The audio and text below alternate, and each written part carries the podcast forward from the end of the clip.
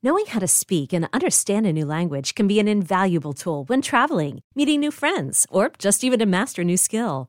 But it's not always simple when you're bogged down by textbooks and structure classes. That's why so many people trust Rosetta Stone. Rosetta Stone is the most trusted language learning program, available on desktop or as an app. It truly immerses you in the language you want to learn, like Spanish, French, Italian, Chinese, and more. You won't just be studying English translations. The Rosetta Stone intuitive process helps you pick up a language naturally, first with words, then phrases, then sentences. Don't put off learning that language. There's no better time than right now to get started. For a very limited time, listeners can get Rosetta Stone's lifetime membership for 50% off. Visit rosettastone.com slash rs10. That's 50% off unlimited access to 25 language courses for the rest of your life. Redeem your 50% off at rosettastone.com slash rs10 today. This week on Forward, Andrew Yang gets fired and is replaced by Zach Graumann. I've also got Jules Terpak here joining me, and we talk about the future of work, how Gen Z is looking at college, education, and career opportunities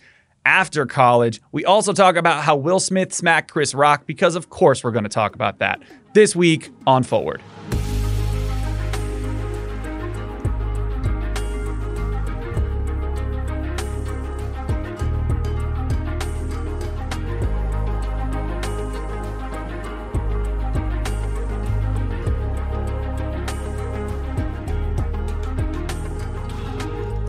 Welcome back to Long Shot with your host, Zach Graumann.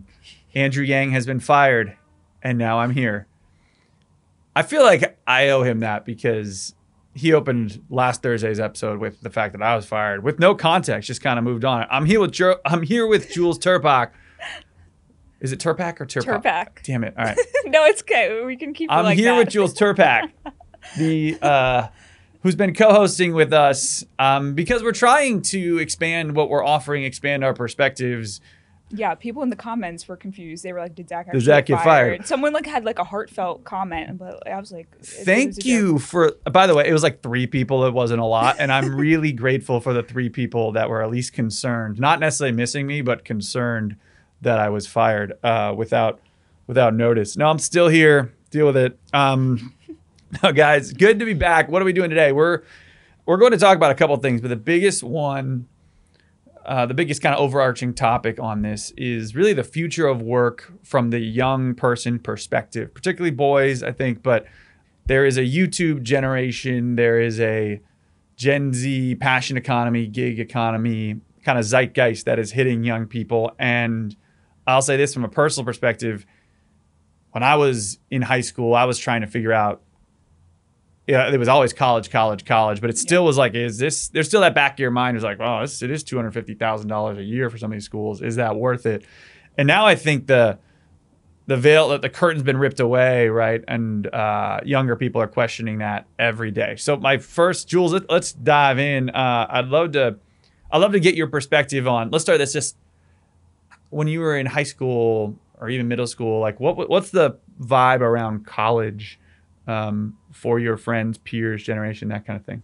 Well, I mean, we're not like too far in age, so I think it was the same thing. It's like college is the obvious yes, but um, I mean, with all the bad that COVID brought, it also exacerbated a lot Oh, yeah. in terms of the education system and also future of work. I remember more so like fast forwarding. So like uh, my first internships and everything, just fe- like h- how outdated the the time constraints, the Mm. commute, and everything felt just from having to sit in this office, wh- whether I get my work done. Um, two hours earlier in the day or whether I work better maybe at night. I was Mm. like, these time constraints are very, very outdated.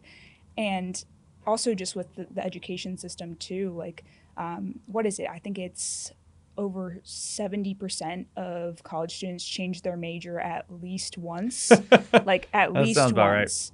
And Which is, which is crazy. You know, that's like a, it used to be like your lifelong career choice. Right. And then it kind of just leads into why I think it's like um, 13% of uh, US adults are passionate about their careers. It just funnels right into that Yep. as well. So just knowing that, yeah, I changed my major, I believe, twice. And I was like, you know, and by the end of college, um, I felt like I don't even like my major, but no, I'm not going to change it a third time I'm because, sunk yeah, cost. yeah, sunk cost, 100%.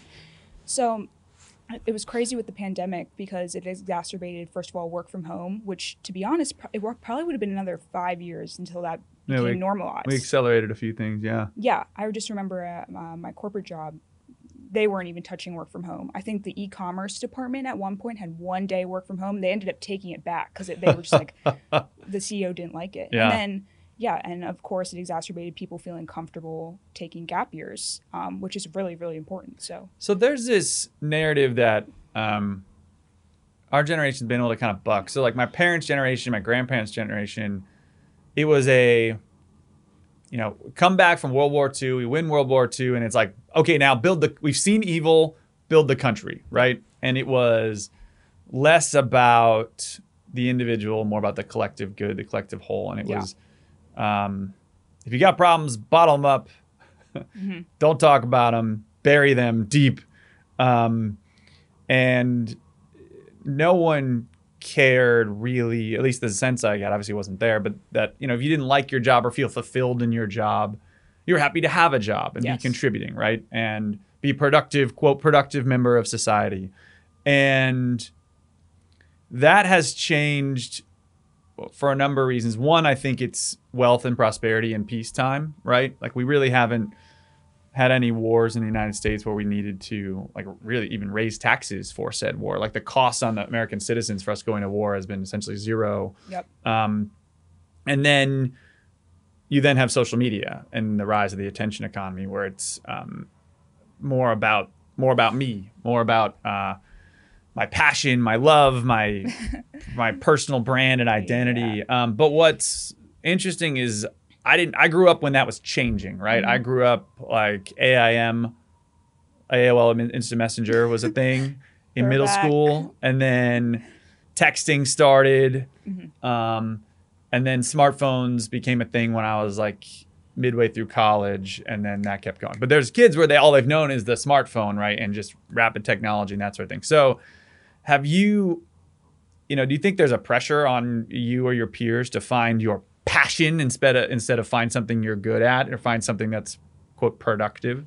Yeah, well, I think Carly actually made a tweet the other day I thought was really interesting. It's like a, it's, I, I'm not going to word it right, but it was like she said, uh, instead of follow your passion, like follow your curiosity is the Mm. best way to go. Kind Yeah. of what you're talking to, like yeah, find things that make you curious, but you can actually be re- really good at. Because this passion economy is interesting because you know we see a lot of content creators and everything. Um, blowing up more so from the creative realm, making videos and everything. Um, but the passion economy also isn't all it's made out to be like this weird thing of Mhm. having to monetize yeah all your hobbies or everything Yeah. like that and then do are they really hobbies anymore when you have to put all this time into them and you're then entitled to obviously when it, you're connecting this to how to make you make money you're Yep. all, with all these time constraints and it's not so authentic anymore and it also takes a lot of the fun out of it probably a lot of your creativity out of it because Mm-hmm. When you're pushed to such strict time constraints that takes a lot of creativity that's just not the nature of actual creative work Right. but I mean, just thinking about where we're headed with the future of work and kind of again back to college when you're picking this one major and um, even just a generational difference. I think millennials are staying at jobs average like max five years. Adults before that were like yeah. 15 to 20. Our generation, I assume, is going to be like a year per job. Yeah. And there's studies though about um, for Gen Alpha specifically. Yes, there is a generation under Gen Z, which is like the kids under 12 years old or Gen They're Alpha, Gen Alpha. which is a pretty sick name That is a sick name. So Gen Alpha or Alpha because Gen? it's like it's Gen Alpha, but it's not like so I Gen and Millennial are like a, separate from the alphabet Mm, distinction. So Gen Alpha is gonna definitely stick. They might have, they have, might have different nicknames. Gen Alpha. Yeah, it's a pretty sick name. But they're predicted, like aside from like your jobs in high school and your jobs in college, in their actual adulthood careers are predicted to have um, hold 17 different job jobs across five different industries. So that that's pretty crazy compared to what, 17 jobs, five in industry, as opposed to my dad is like religious guy would industry, always yeah. pray for stability, like the same job, same company, just wants a job and a paycheck and that. And it's just that is so different than what you're talking about. yeah, and and, across five different industries. That's huge in itself. It's just rapidly changing how we're going to be going about work. I saw an NYU professor um, at, one of our I used to do these UBS client events. We Mhm. bring in like these compelling speakers, and one guy came in and he said, uh, "The only skill set that matters is the ability to learn new skills." Yes. Um, and if you're growing up in this, you get that. Um, but is there? I, I I'm questioning on the mi- the mixed messaging, particularly.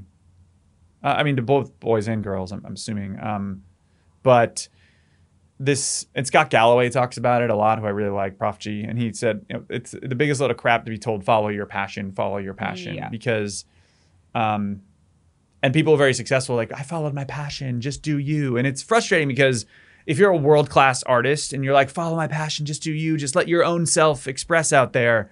You're right. If you're world class and you're one of the best artists in the world, then yes, follow that passion and be completely unique. But because if you can make a lot of money off of probably correct that one and thing. you're a once yeah. a generational talent and there's um there's other folks with brilliant minds and brilliant skill sets and athletic abilities and things like that where it's like follow sure follow that great but most of us aren't that Yes. um and so following that passion may lead you to frankly like trying to be elite at something Mhm. you're not elite at and probably you know the the the adi- adage is don't do what um don't have a career in something that a billionaire would do for free or that rich Yeah. people do for free. And is that like it's why like you know and like nothing against people have done this who I love like starting breweries or wineries or things like that are it's just a very very competitive space because that's what richer wealthier people do when they retire is they create fun stuff like that. Um which is not, you know, I'm not saying that's a rule or that I stand by that, but it is there's something about like the sex appeal of careers or the passion and that's and has, been, has that been drilled into you? Is like and what is that how does that hit you in high school nowadays or in college nowadays and what kids are seeing? Yeah before i forget too like to your point yeah these out outliers outliers that for example an artist like a crazy once in a generation artist yeah they can take one painting and like make yeah 100k off of one painting and be kind of set for the year while other people yeah who, who- this is just Yeah. their passion and they're not that once Right. in a generation it's like you are going to be probably having these corporate clients or whatever you're going to be stuck to these time constraints and again like i was talking about earlier it's not really going to feel too passionate anymore yeah but anyway, to your point, yeah, I grew up watching a lot of YouTube, like very much um, throughout uh, high school, and now it's more so for kids. YouTube, TikTok, not so much even Instagram anymore. right Um, but yeah, you're all over every day in your face are these people who are just making money off of the internet and kind of their own personalities. Some Right. people have more like diff- different niches in terms of maybe shock factor content, but a lot of these people are yeah lifestyle creators or whatever it is, and you're just seeing them make a living off of being themselves. So um, that's what you're consuming all day, and when you're obviously whatever content you're consuming is um, contributing to your worldview. So that's in your face. That's what you're kind of aiming. that's what you're towards. getting and then let me ask you this because one thing i didn't have was when you were in high school or college do you have friends just getting super rich off this stuff or becoming well, maybe it's not super rich, but it's super famous, or there's tens of thousands, hundreds of thousands of followers. Maybe you were one of them. I don't know when your TikTok blew up, but No. um, like, did you did you have that with friends? Is does that change? I'm assuming that changes the social dynamics. So I feel like I'm at the very oldest of Gen Z. So throughout high school, people, it was still you just kind of followed your friends on social media. Uh, towards the end, you were kind of following um, people outside of that, like public figures. During college, you're uh, following public figures more, and then you're kind of seeing the rise of content creators and influencers be looked at as very serious figures, and they are become meshing Yep. with public figures. So right now, though, I notice, especially with TikTok for kids, like yes, in your high school and within your college, there are people who ha- have a huge platform, but that's Right. so new and like it's becoming normal that yeah, a bunch of your peers have these large platforms because TikTok obviously. Um, for people who don't know, it's the short form video platform, and it the virality on there. You could have you could have never had a viral video in your life. You could have zero followers. That one video, just if it has a lot of watch time, can be pushed to millions overnight. Yeah, overnight. It's a completely different, like, It's format. absolutely insane what this thing can do. yes.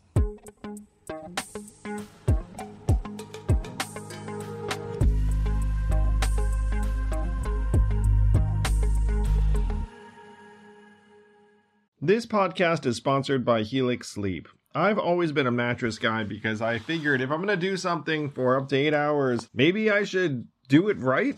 And Helix Sleep lets you do it right by sending you one of 20 unique mattresses that's tailored for you. I took the Helix Sleep Quiz, takes only a couple minutes, and I was matched with a Helix Dawn mattress because I wanted something that felt firm and I sleep on my back. That mattress is exactly what I needed, but strangely enough, my kids now seek out that mattress in the house and want to sleep on it even though I did not order it with them in mind. If you have a high quality mattress, it is a game changer, a huge difference maker. Don't take my word for it. Helix has been awarded the number one mattress picked by GQ and Wired magazine. It is even recommended by multiple leading chiropractors and doctors of sleep medicine as a go to solution for improving your sleep. Helix is offering up to 30% off all mattress orders and two free pillows for our listeners. Go to helixsleep.com slash yang. That's helixsleep.com slash yang. This is their best offer yet, and it won't last long. With Helix, better sleep starts now.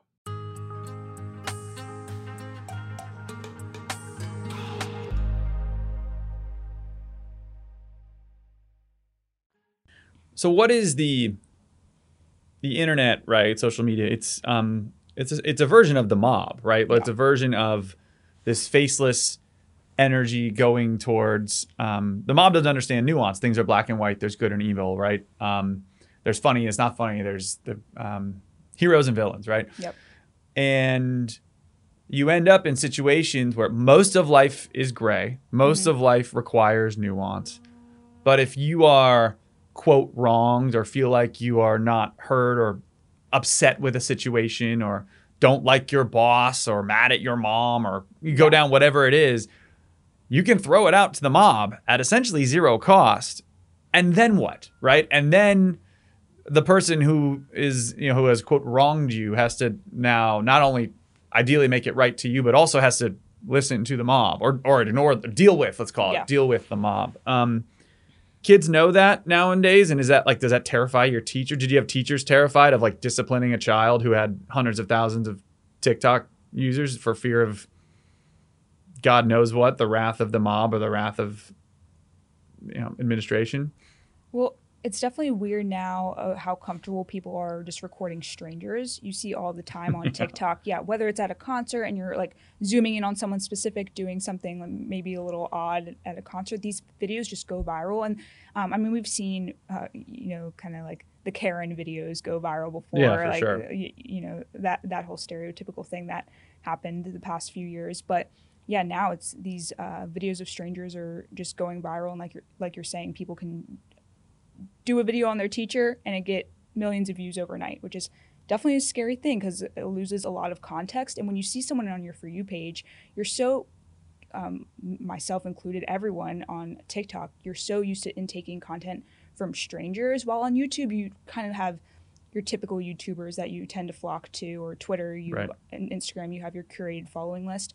On TikTok, yeah, you're just intaking strangers all day, and you're not really questioning what they're saying at all. no so just, you're just taking at face value. You have no, inject it yeah, you have no nuance into their background or like their motives. agenda right Yeah, it's pretty insane. So Tristan Harris, who is um, highly featured in the document documentary on Netflix, The Social Dilemma, um, that dilemma is complicated. But the bigger, one of the biggest things he said is that it's both utopia and dystopia at the same time. Yeah. It's all of the good and all of the bad equally. Um, and he's right in that when you're talking about content and you talk about Web three and you talk about um, the potential of this, it's a, it's like it can't be more amazing, right? You're talking about new types of currencies and people making wealth with it and having access to wealth generating activities they never could have had before. You're talking about valuing creator. You go down the list of all the positive stuff.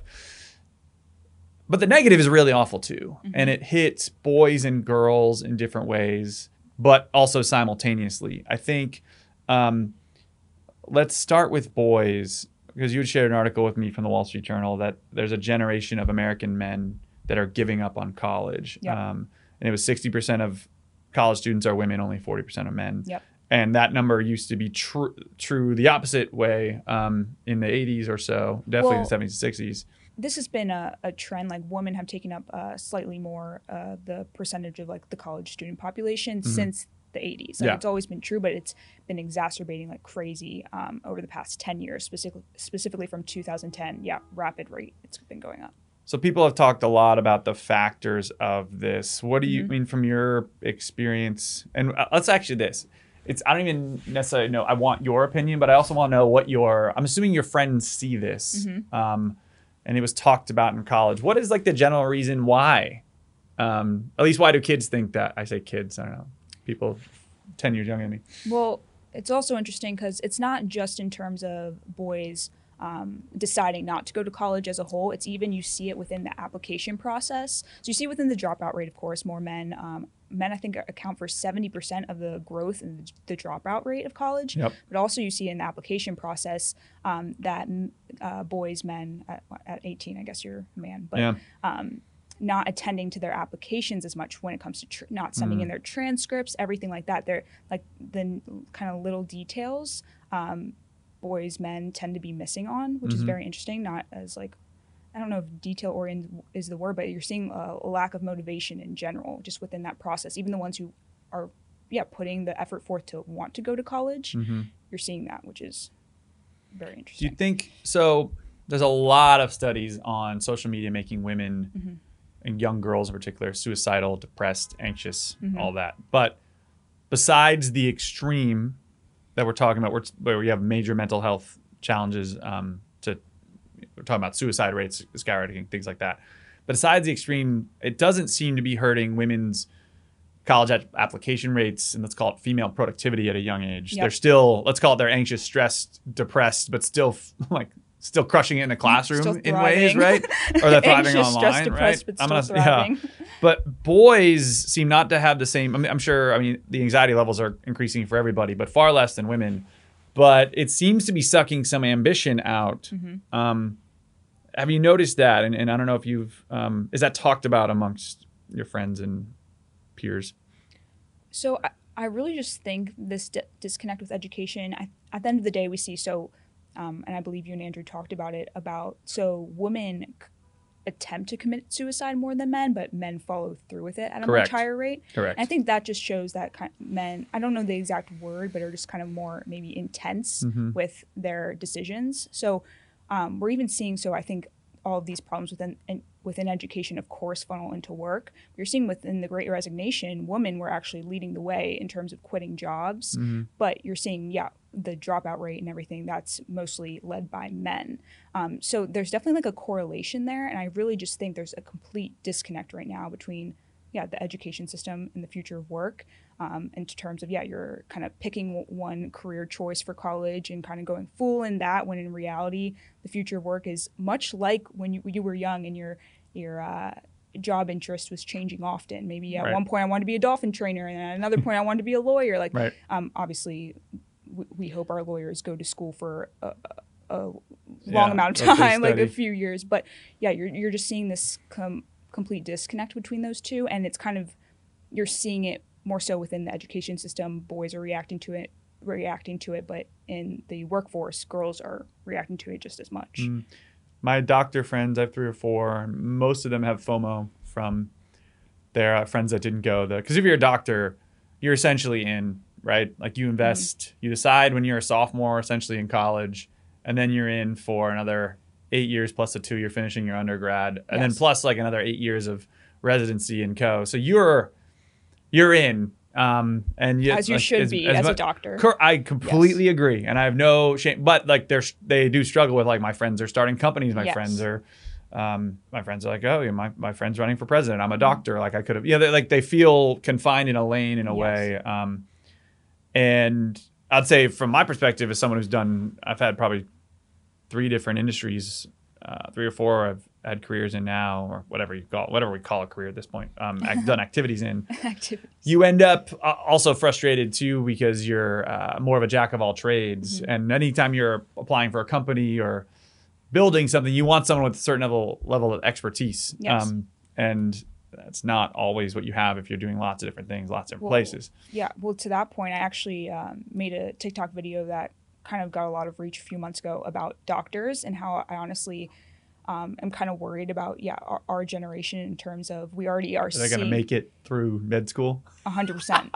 No, but like in, in It's not funny, No, but it's, it it's not funny. Like, and it's it's a weird thing of like, oh, the people can be like, oh, this is so sad. I I I agree that of course we need doctors and we're already seeing like um, a disconnect in terms of the supply of Yeah. people in the field but at the end of the day it's like you know I, i've had some like weird health problems and i remember the one time i was uh, waiting for the doctor to come in and the walls were kind of like you could you could hear a decent amount. And he Oh, was talking wow. to the girl next uh, well i don't know if it was a girl i assumed it was a girl um, next door about like her cancer diagnosis. And then he just comes over to me like in the next room and you know is all cheery. I'm like how does someone deal with that emotionally on a daily basis? You know that is your, like your full-time job. Not that something like that should be fully automated. Right. um, but it's i don't necessarily like look at it as like a negative. Obviously we need people in that field for a wide range of reasons.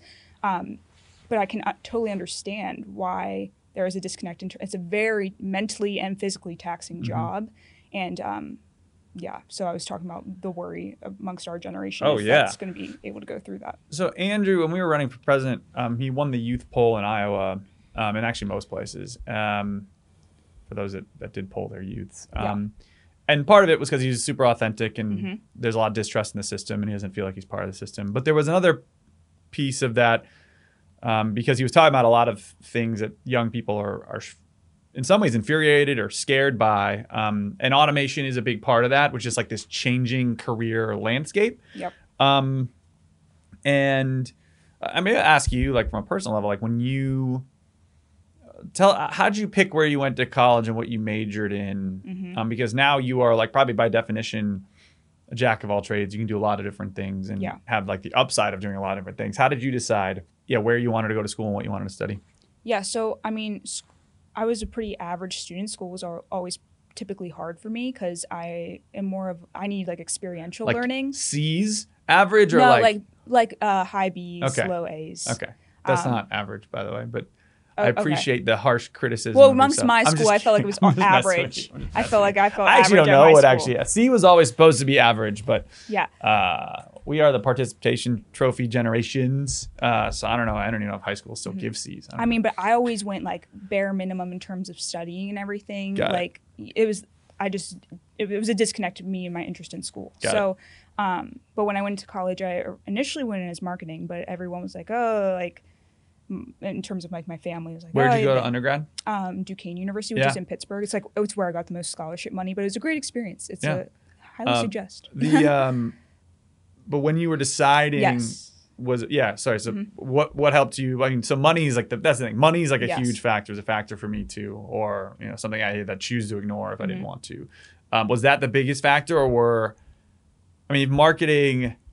Oh, what I changed my major. You did change your Yeah. major, but was it a factor on like what I wanted to study, or was it more about money? It was 100% about money. Really? I changed to healthcare supply chain. It was li- literally just because my friend was like, "Oh, um, I know someone who majored in supply chain, and they made this much out of the gate." And I compared it to the marketing like average salary out of, like once you're out of So you looked at like the, the literally, that's the only. pay of an average graduate.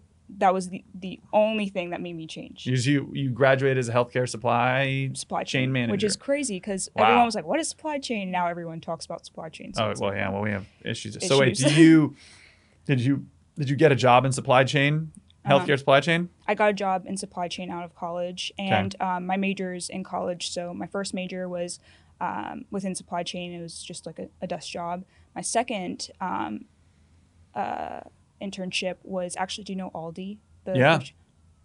love Aldi. I could talk about that for an hour straight. Cool. Like I am all for Aldi. Fun fact, quick about Aldi. People like rat on it as like a discount grocery store. They are just so smart. So for example, like their chicken is Tyson chicken. Their all their like cereals are Kellogg's, for example, Okay. but they have a private label, so they're able to give it to customers cheaper because they have this Aldi private label. Anyway, I could talk about Aldi forever. They're German, right? The Yes, German they're German. Um, But um, and I they're very good at supply chain, I believe. they're right? they're That's like awesome at supply chain. But it was like a district manager internship, so you were, um, I was shadowing a district manager who was in charge of five different stores, and three weeks of like my twelve week internship, you had to act as a store manager at one of the stores. Oh, I love these. Were you in Pittsburgh when you did it? Yes, it was in Pittsburgh, and And this was summer of junior year. What was this? yes, This summer after junior year. Summer year. after junior. Got it. And these Yep. this these three weeks as a store manager of one of the stores, um, yeah, I was doing the five a.m. shifts, getting up at three a.m. And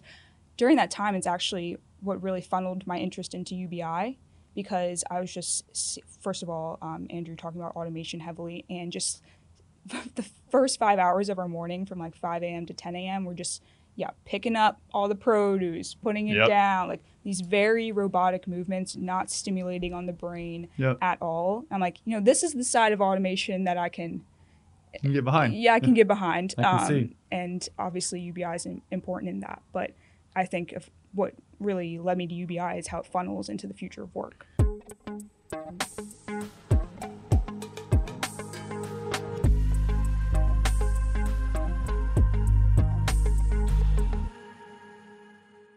This podcast is sponsored by ExpressVPN. A few decades ago, private citizens used to be largely that private. What's changed? The internet. Think about everything you browsed, searched for, watched, or tweeted. Now imagine all that data being crawled through, collected, and aggregated by third parties into a permanent public record your record. Having your private life exposed for others to see was once something only celebrities worried about. But in an era where everyone is online, everyone is a public figure. To keep my data private when I go online, I turn to ExpressVPN. Do you know there are hundreds of data brokers out there whose sole business is to buy and sell our data? The worst part is you don't know what they're doing, you don't get to have your say. That's why I use ExpressVPN. Just hit one button and then your internet connection gets rerouted through an encrypted server. No one can see your IP address. You're completely in your own private internet. Every time I turn ExpressVPN on, I'm given a random IP address shared by other ExpressVPN customers. That makes it harder for third parties to track me and harvest my data. No matter what device you're on, you just hit one button and you get your own protected connection. So if like me you believe that your data is your business, secure yourself with the number one rated VPN on the market. Visit expressvpn.com slash yang and get three extra months for free. That's E E-X-P-R-E-S-S vpn.com slash yang. Go to expressvpn.com slash yang to learn more.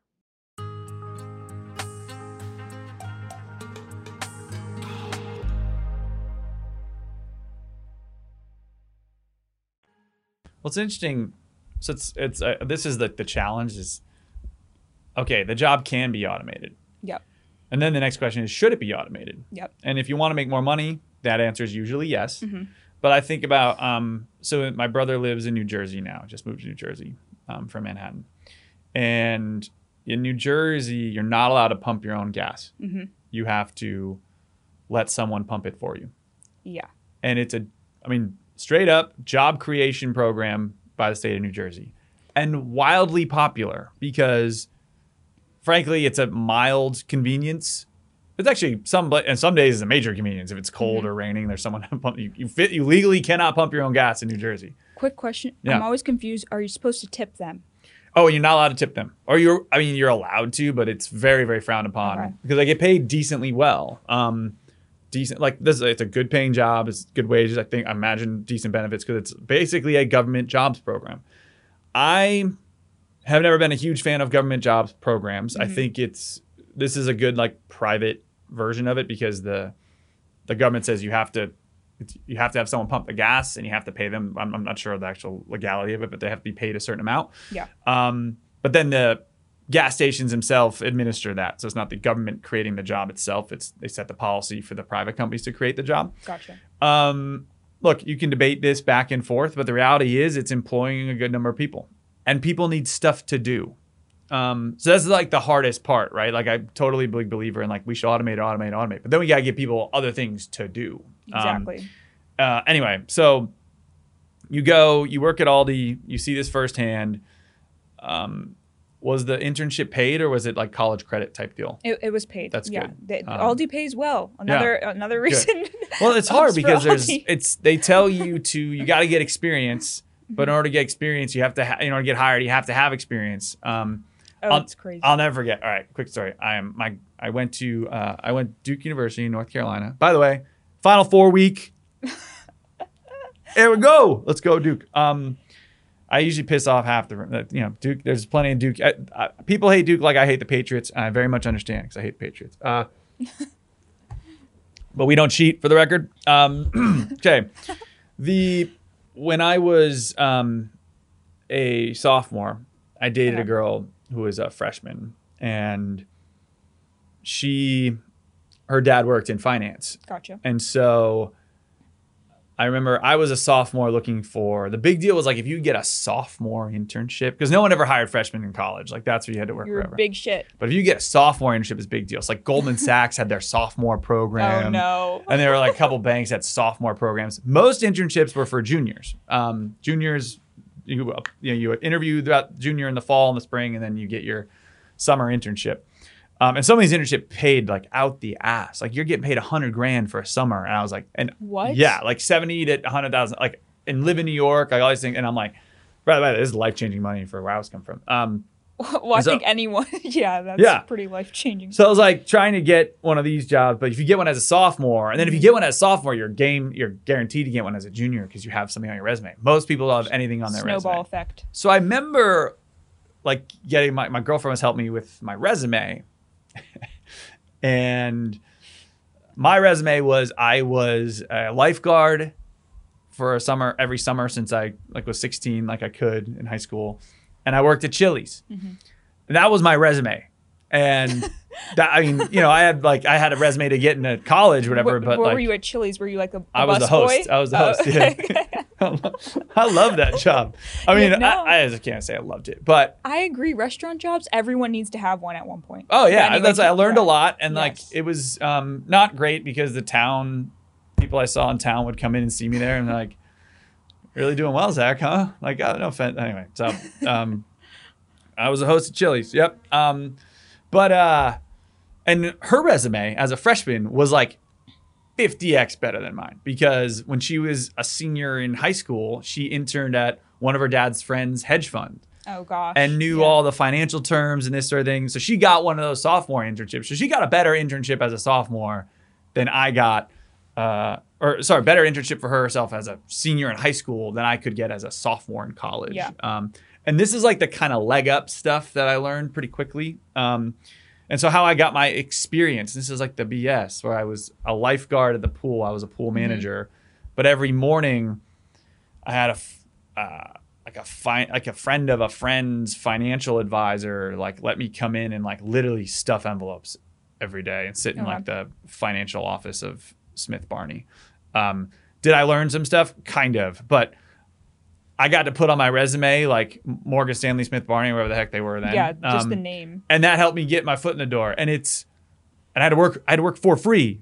Um, and he was nice. He gave me some cash under the table, like not a ton, but like he like, but like he legally couldn't pay me. Like Oh. from there, they wouldn't do interns, so he paid me like out of the kindness of his heart. Just and it wasn't a ton, but it was enough to you know some spending money or whatever. But Mm-hmm. um, that's the game, right? And it's awful. Um, and Wait, clarify. Why couldn't they pay? Like they just didn't pay interns. so they, I mean, they had like a formal internship program, Mm-hmm. um, but they did not have a budget for like the West Hartford Elmwood branch of Connecticut, wherever I was, like the- Yeah, yeah, for okay. their internship. And by the way, I didn't deserve that money. I felt like I was getting a charity handout because I did nothing for him. Like I did, you know, I Give did. your time. Yeah, I gave my time. Yes. But I didn't help.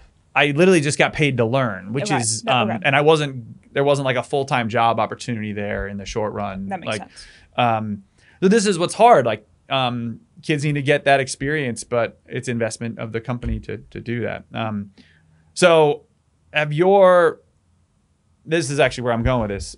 Peers you know, or the younger generation, let's call it Gen Z, Yep. uh, as a catch-all of like everybody around this, are they now focused instead of like that like BS experience to put on a resume? Are they more focused on I'd rather be a YouTube content creator, maybe get paid a little bit that way, or would I rather be a influencer or get into Web three and make an NFT art project or something like that? That's a little lower upfront cost. Like what have you seen in terms of that experience check the box thing from young people?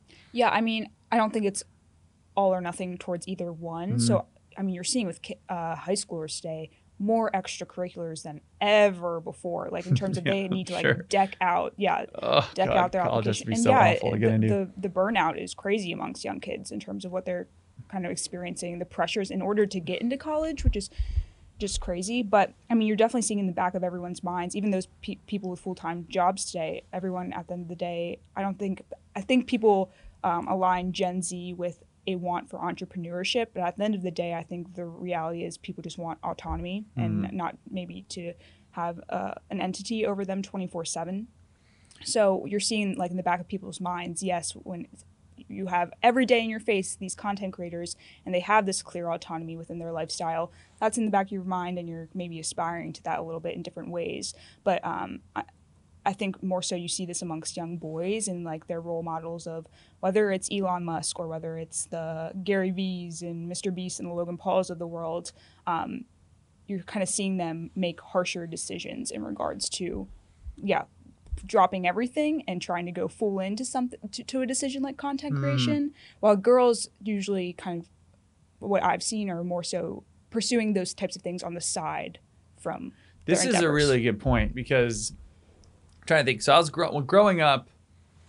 You know, who your role? Who are my role models, right? Mhm. And I'm thinking, and like, or who are my friends' role models, right? So you have like, athletes. you know, your celebrities and athletes, just Yeah. everybody, right? But then, for those in, in in some form of like, you know, who are blessed enough to have perspective on where they want to go with their career and what they want to do, then you start. But it was your Steve jobs is your Bill gates is your. It wasn't. They weren't like they weren't talking heads per se. They were just kind of figments. And frankly, what they were were like uh, obviously brilliant and um, builders, but they were there was some form of institutionalization around these names. Yes. Um, and your Warren Buffett's, your um, these types, and there was, or even like for me, my this is like was a very sad day when he ended up being a pervert. But uh, Matt Lauer was a huge like. oh gosh, I forgot mine. about that Yeah. situation. I, I like felt like I lost like a I don't know that that like, hit me real hard. figure? Yes, like Yeah. I I really want to be Matt Lauer growing up. Now I've learned that that lifestyle is awful and like I've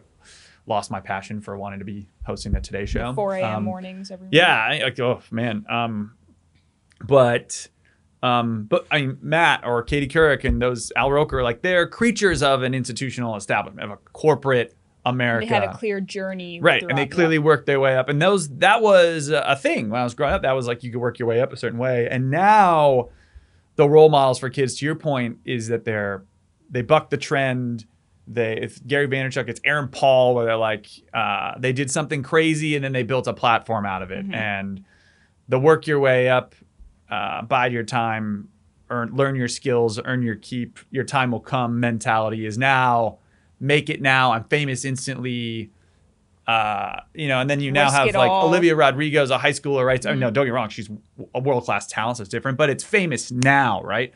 Um, does that pressure hit your generation? Um, and Mm-hmm. by the numbers, it seems to hit boys more than girls. No, Yeah, well, I mean, Olivia Rodrigo, that's ki- th- that stuff's always been prevalent because that's just like child stars. She was like to be fair, I mean, she's world. So that's Yeah. a bad example Yeah, because yeah. she is exceptional talent. Yeah. Yeah, but people, so for example, yeah, we were saying like Elon Musk, he more so falls into like the Steve Jobs, Warren Buffett, and Mm-hmm. was yeah within the systems and establishments, and um, obviously, obviously he had success young, but still working within. Oh yeah, he built his Yeah. company from the ground up and still does. All Yeah. of. Yeah.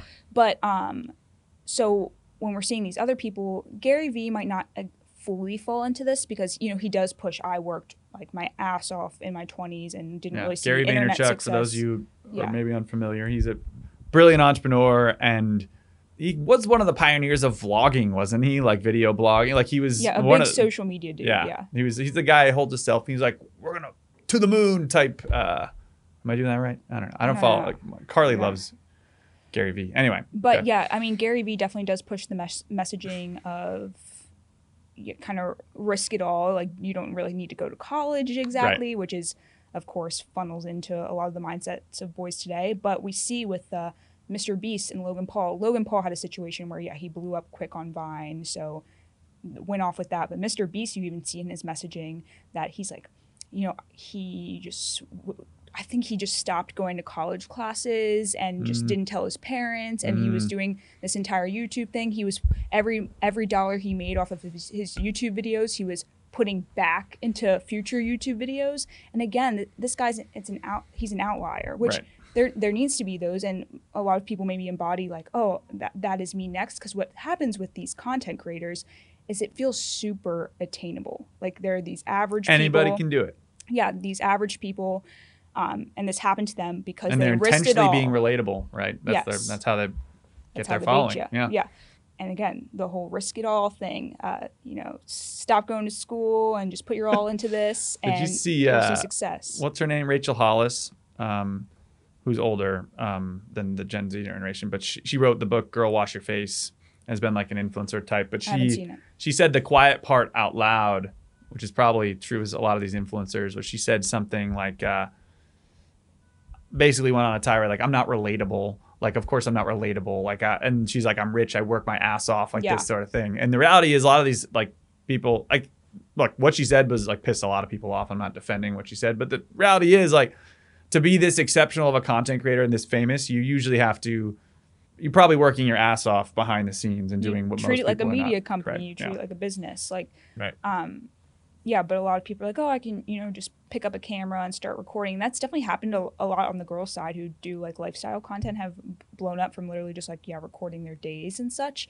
But, um, you know, in my experience, and I, I think that people, you should always be building on the side. You should have things that keep are keeping you stable and have your foundation and then you can risk it slowly and surely once you have like there's proof in the pudding that for mm-hmm. example mr beast was creating videos since he, he was like in middle school or something and there was proof that he was getting traction and then he felt confident enough to go full into youtube a lot of these kids are just like oh i can do it. Like i feel in my soul that this is what i'm meant for. And they just completely quit what they're doing and have no solid foundation no proof uh, uh, of like yeah success. One viral video today is not proof of success like it was maybe five to ten years ago when you can have one viral video and it really snowballs. Today that it's it's becoming a norm for Right. everyone ha- probably has like one viral moment online at this point not everyone but a lot of people do I mean, more and more for sure. it's more and, And more it's tough to monetize. yeah and, and even i notice like you- yeah when i meet people or something who follow me it's like it feels more friend like in the past it probably feels more like oh like these people notice me from online it's just like your digital presence is becoming like a portfolio and you should Mm. treat it as a resume to get you into your ideal spaces and careers and not look at it as like a means to an end let me put everything into it like do it on the side build it up and you will get into your ideal spaces um, through considering it like almost like a resume and a portfolio Am I saying this right or understanding you correctly? Is content creation should be a part of who you are and what you do, but not necessarily your sole source of activity and income. Yeah, I mean, we, the average uh, lifespan or whatever of a, a content creator online, I think it's like, uh, what is it? It's like two years or something like that. I might That be saying- checks out. yeah, so you, you see these people, I, I mean, and even people who were YouTubers um, when I was young. Like, I remember my first favorite YouTuber was Fred. Like, he, he was just like crazy online.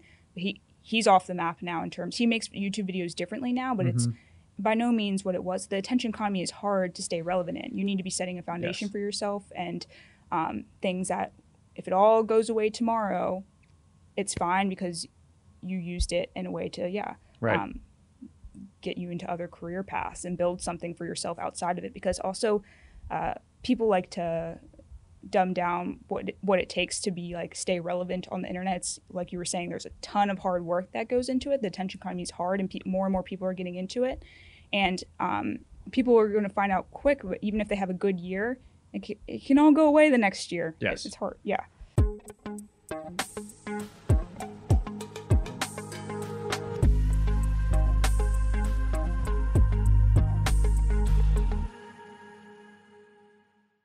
I was talking to a friend about this, but one of the challenges I think Facebook has dealt with Mm-hmm. forever, in that, I mean, they looked at it, they created this thing, everybody wanted it Mm-hmm. at first, right? Um, and and then it was okay. Well, if we want to keep this show going, Yep. we have to get people to keep coming back. Yes. Which means eventually we have to get them kind of addicted to our shit. And it's just billions of dollars poured into contending in the attention economy.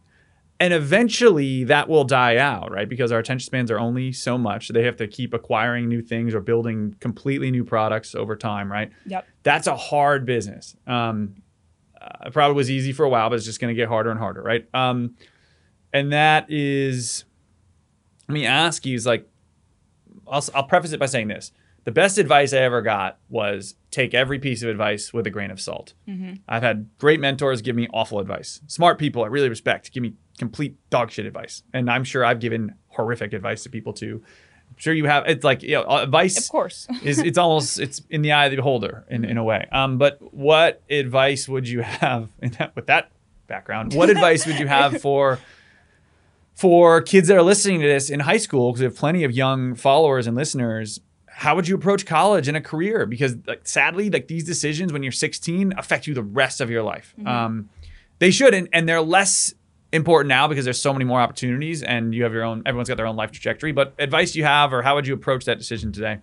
I sound so like old saying this. You're but, like, old and to- wise. so um on for high schoolers i honestly advise like seriously like get a job like it was like just Mm-hmm. a part-time job even if it's three hours per week like i in college i was so surprised how many people i knew who had no part-time work experience Mm-hmm. and then they get into the current the current work system and it's just like you're taken aback by it because it really does Mm-hmm. not align with the future work and th- there's kind of this weird wishy-washy situation right now and gen z is having a really tough time in the workforce but what helped me um, also just find out what i'm curious about is having a wide range of part-time jobs from high school and into college i, I worked in retail. I was a gymnastics coach. I um, yeah i work i did waitressing and hosting and i worked at a gym like having and and then all my internships in supply chain and uh, within grocery. Like all of these things they don't sound like yeah sexy or ideal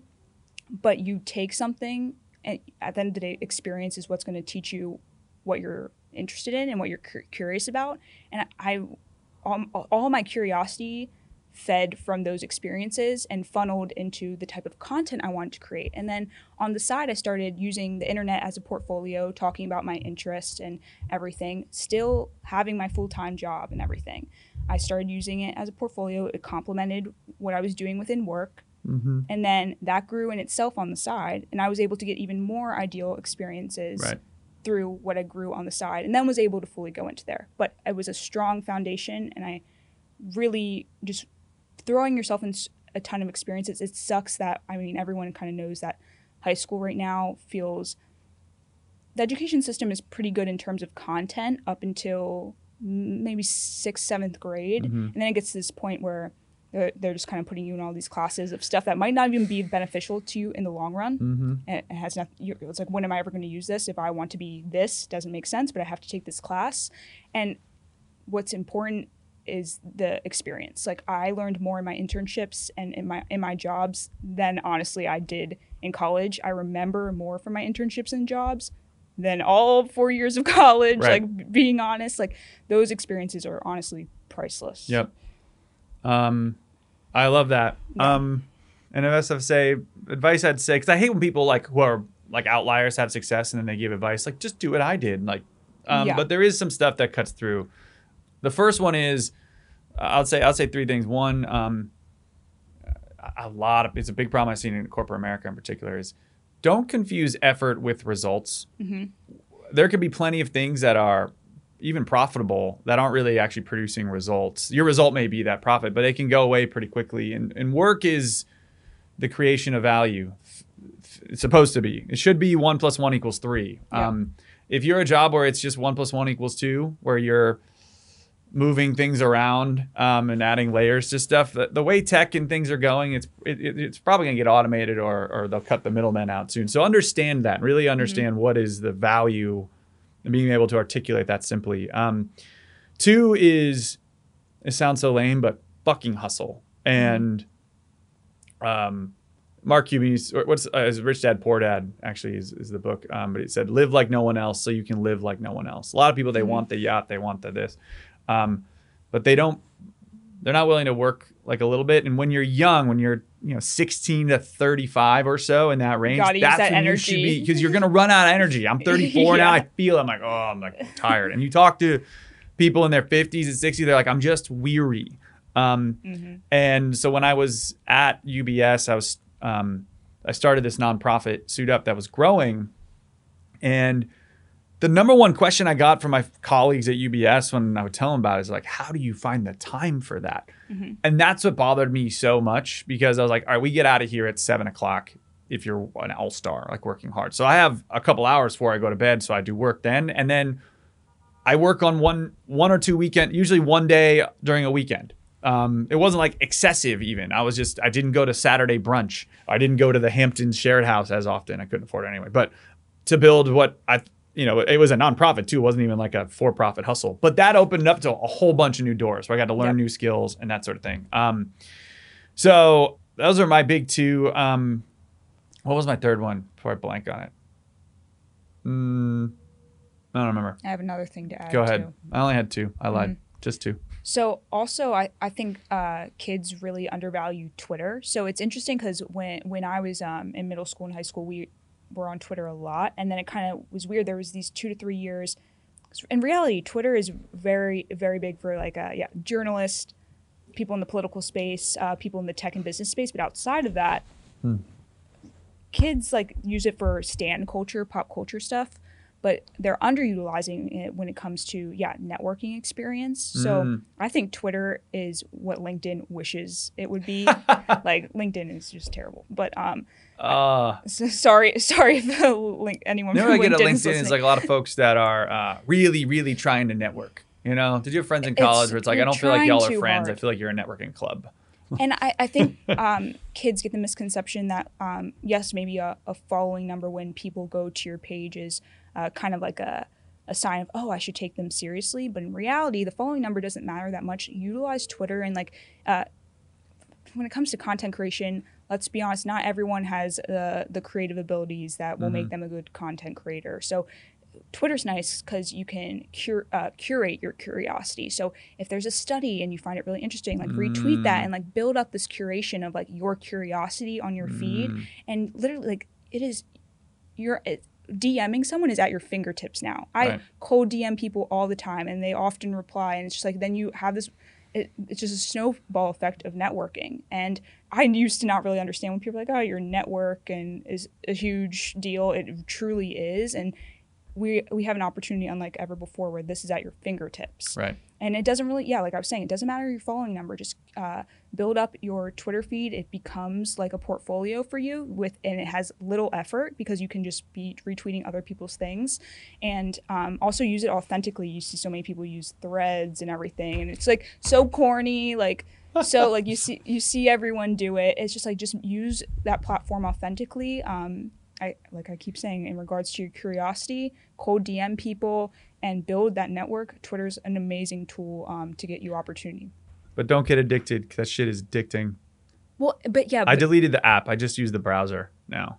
your following list it's everything on there though. Like so, Yeah. you it's unlike TikTok. It's like you can just unfollow people and then Oh yeah. I just um it's just I find myself very addicted and I, I Oh, follow too. like Buffalo Bills Twitter, which I love. There's so many good Buffalo Bills content creators and they I know everything about the team. It's wonderful. Um it really I mean look, it fuels a fire of fan bases. Um It, it's crazy. the la- actually I remember my third one, third piece of advice I have and this is this is actually like, take all advice with a grain of salt, but I Mm-hmm. think this one's very good is learn to public speak.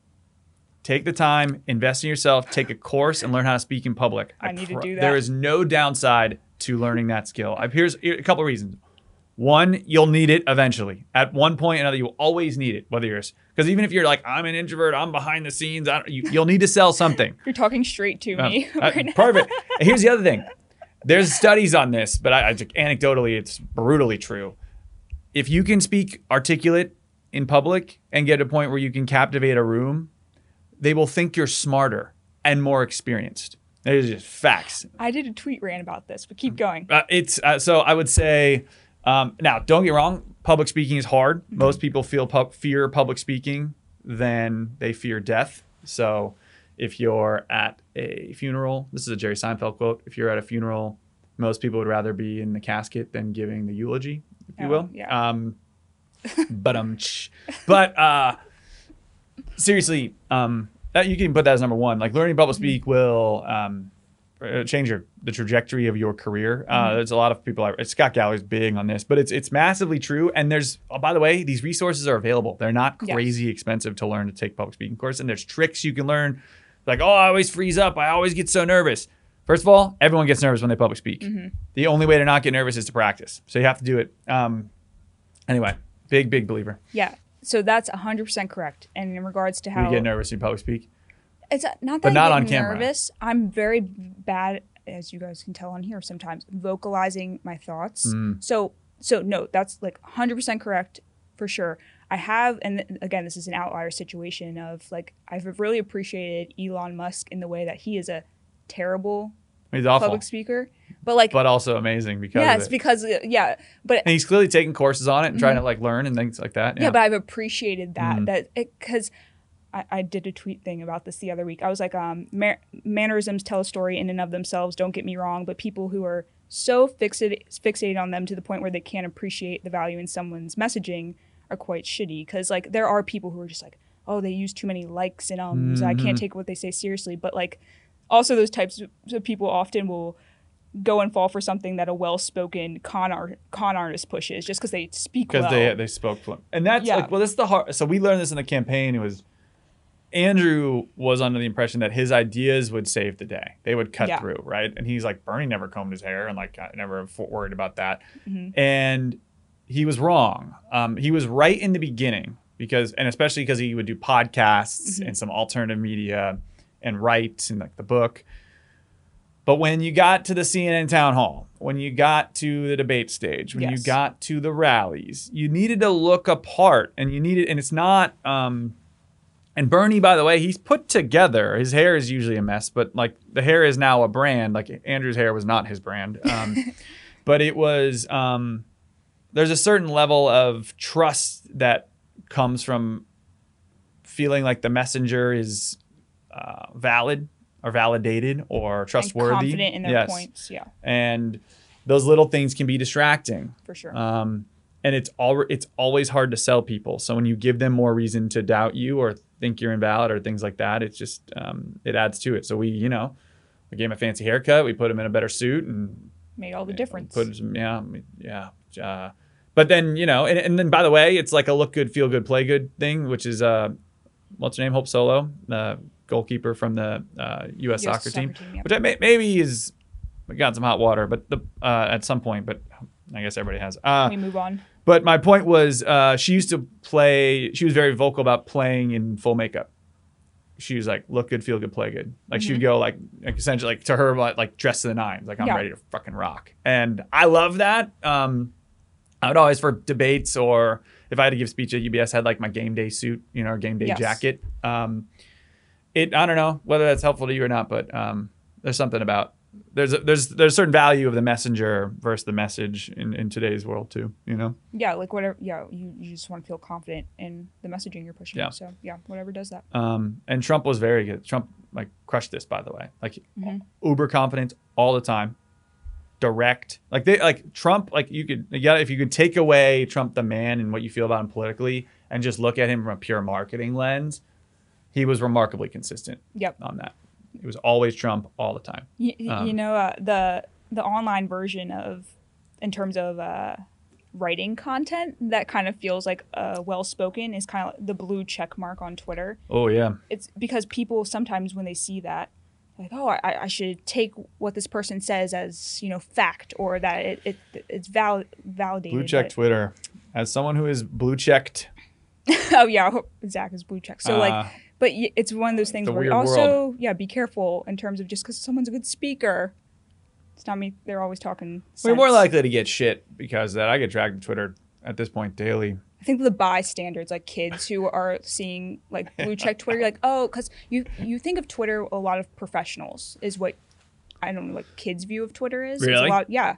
Oh, I'm thinking. I think it's just a, a mess. I think it's more media and a hot mess of trolls. Yeah, I, like the world we're in, we see that. But yeah, a lot of kids are like a, a lot of you know professionals who are like uh, Mm-hmm. well into their space and everything. So, um, yeah, take everything with a grain of salt online in general. oh, the internet.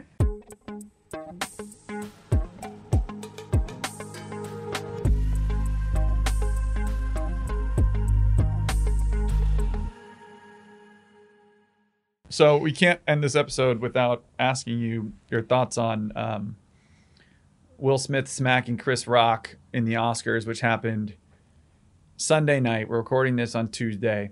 Um, the internet was afire. Um, it was, you know what? I'll say this, and I'll you quickly get your thoughts. Is uh, very rarely does something just cut through all of the noise, and I mean all of it. Right? Ukraine was close. I mean, you know, if we're talking about like breakthrough, the biggest one I remember was Tiger Woods. Oh gosh, yeah. And that happened over Thanksgiving. So that cut through a little bit. Everybody was together, if you will. Trump did a lot of that too when he first started getting um, popularity in 2015. But Will Smith was like, I had texts from a lot of people like, "Did you see that?" Right. So what Yeah. did you what did you think? Um, I don't know. It's worth talking about. We no, talked it is, and I think I actually have um, a bit of a different perspective on this because I know it's an annoying topic. You, everyone has seen a million different takes on this, but I've watched um, Red Table Talk, which is Jada Pinkett Smith's show for the past. I think they've had it for like three years. Wow. when it So you're like a fan here. You know No, the deal. I'm not a fan. No, but you know, but you're a, Yeah. you, you know more than I do. Yeah, so I mean, I haven't watched it in a while, but um, I used to watch it a lot the first year it was out. Okay. And so, you know, like I, I have my thoughts about her, and they're more more so sway positive. But um, yeah, I mean, I have a lot of respect for their family unit, and I think people can you know say what they want about the the internal workings of their relationships, but also like how hard it is to stay together in Hollywood, how many divorces and everything you see. Like you know, relationships are going to have their ups and downs, whatever. So Yep. I think when people go that route, it's kind of um, just weak, a weak argument. But Yeah. um, in, in regards to that too, over the past two years, you've seen that family try to be like teared apart by the internet, Yep. Trending often. Like there was like three different instances, and I they were all kind of for similar reasons, but a little bit different, and just people ripping them apart. Yeah. Like so that is hard, cool. especially got young kids too. and it, it was probably their first ex- they were always very like positive in the limelight Yeah. and so like that was probably their first experience of that and it was crazy how hard people went at them and so i think that over the past two years they're probably just fed up with the public Mm-hmm. exhausted i think it was a lo- the situation was a ton of buildup Mm-hmm. and um and yeah she's been dealing with her health issues and that she's been very vocal about in terms Yeah. of her struggles with them so like i the Chris Rock joke to me, I I didn't think it was like that crazy. It was disrespectful for sure. Um, I did think that he sh- like there's no reason to go to physical violence, though. I will say it was. People are running with the word punch and everything. It was a bitch slap. Was a you slap. do you do that with your siblings. I, I mean, at least I did with mine. Sometimes it was like he walked away right after. It was he a big slap though. It looked like his face was swelling up as he was trying I mean, to he took it like a champ. He I- did. Go for good for Chris Rock. yeah, it was. It's not uh, a like you should never boil it down to a win-win or lose-lose situation. There, there's none of that here. I mean, Chris Rock took it like a champ. I get Will Smith's personal build-up, though. I think it was stupid. Um, but I, I don't like. I don't know. It seems like in the long run, it's just going to be whatever. Uh, so uh, actually, this is a good probably segue to talk about. Look, the, the event happened. It is what it is. The memes are hilarious. Um, Yeah. I tweeted this, and I, I stand by this. Like we, it it does show that we can all look at the exact same thing and have completely different takeaways, um, and even find ways to get in fights over them, um, which is Oh, state yeah. of the country. I will say this, and this is why I'm I'm curious. I'm fascinated by like the dialogue around it because words matter Yes.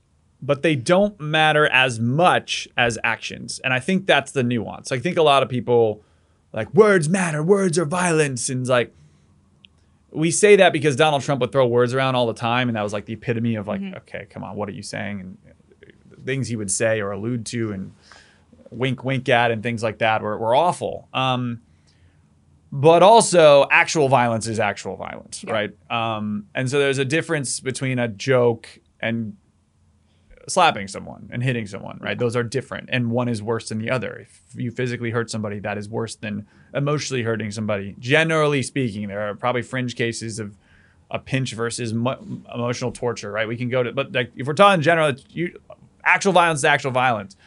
And I don't, I think people really disagree with what I just said. I think a lot of people, probably on the left, more often think that words are violence. Um, and I, maybe I don't know if you thoughts on the um, just where we are as a country, where we believe that. And I thought the Ukraine would kind of open our. We Andrew and I had an episode on this and talking For about what pure evil is. Um, I don't know if we're gonna get there. I think a lot of folks are very scarred by words that are said to them, and it feels like actual violence. And I, I don't know how to. I don't know if that means need to toughen up. I, I like that's probably the wrong phrase, but um, it, was a stark difference to me. I don't know if you agree or had thoughts on that. Yeah, I think if it like you're looking at it just like at face value, I completely agree with that. I think maybe people's perspective um, th- there just seemed to be so much nuance in the situation. Like I don't know Chris Rock and Will Smith's relationship or anything, but like, yeah, at the end of the day, it's like an open hand slap too is kind of like a a disrespect of like you're not even worth a punch type of thing. Do you know what I'm saying? I don't know. I Maybe. don't know. I don't know. I don't but know. like that, Now like, we're I just didn't. hyperanalyzing. I know. Like I, I, ha- I hyperanalyze stuff too much. But I don't That's know. Like amazing. I, but it was just like uh, open hand slap. Like, dude, what are you doing? And then walk away. I will say that my friend went to my friend was in production when we were in um in an internship. I was living in LA for an internship uh, in, in restaurant management, and he was working for the show. So you think you can dance? Um, and he was like a producer.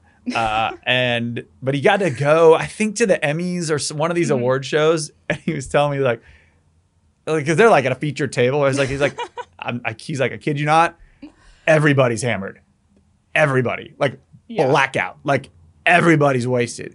Now, I think the Oscars are slightly different, but I, I'm assuming people. I don't know if Will is drunk. I, it doesn't matter Just a high emotion. but I don't know. I don't know if he drinks. I don't think he does actually. Um, so but like I will say, um, I would be shocked if people around them weren't hammered because that's kind of how these uh, um, award shows go.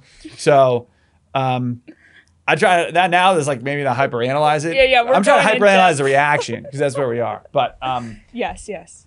uh, but yeah, you could go bizarre. down. Yeah, if you probably Google like you know drunk Oscar moments, there's probably plenty. Um, anyway, this conversation got a whole bunch of ways, but I hope you all enjoyed it. Any closing thoughts, Jules? Um, yeah, I, th- I think we just need to speed up the education system in regards to yeah how we just need to do a whole reassessment um, in terms of experiential learning rather than uh, you know this textbook learning. Um, how kids are consuming learning materials are uh, essentially content, Yeah. and how uh, kids are consuming content online and what is compelling to them.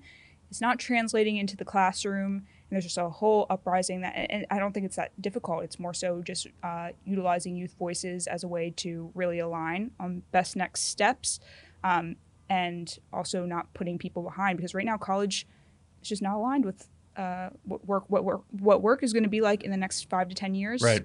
and um, for the college system to on still thrive it needs to catch up as well One of the things I'd like to do in the next episode is um, dive into what, how to evaluate the is college right for me? How do I Mm-hmm. cost benefit this out? Um, personally, I took a ton of debt, Yep, and I I, thought my school was worth it, but I don't know if I would say the same today, and I don't know if it was a different school. Um, that calculus changes, right? Um, Yeah. So more to come. Jules, great to have you, Thanks. folks. We'll see you next week. Andrew's back on Monday, and then we're back Thursday. Enjoy your week, y'all.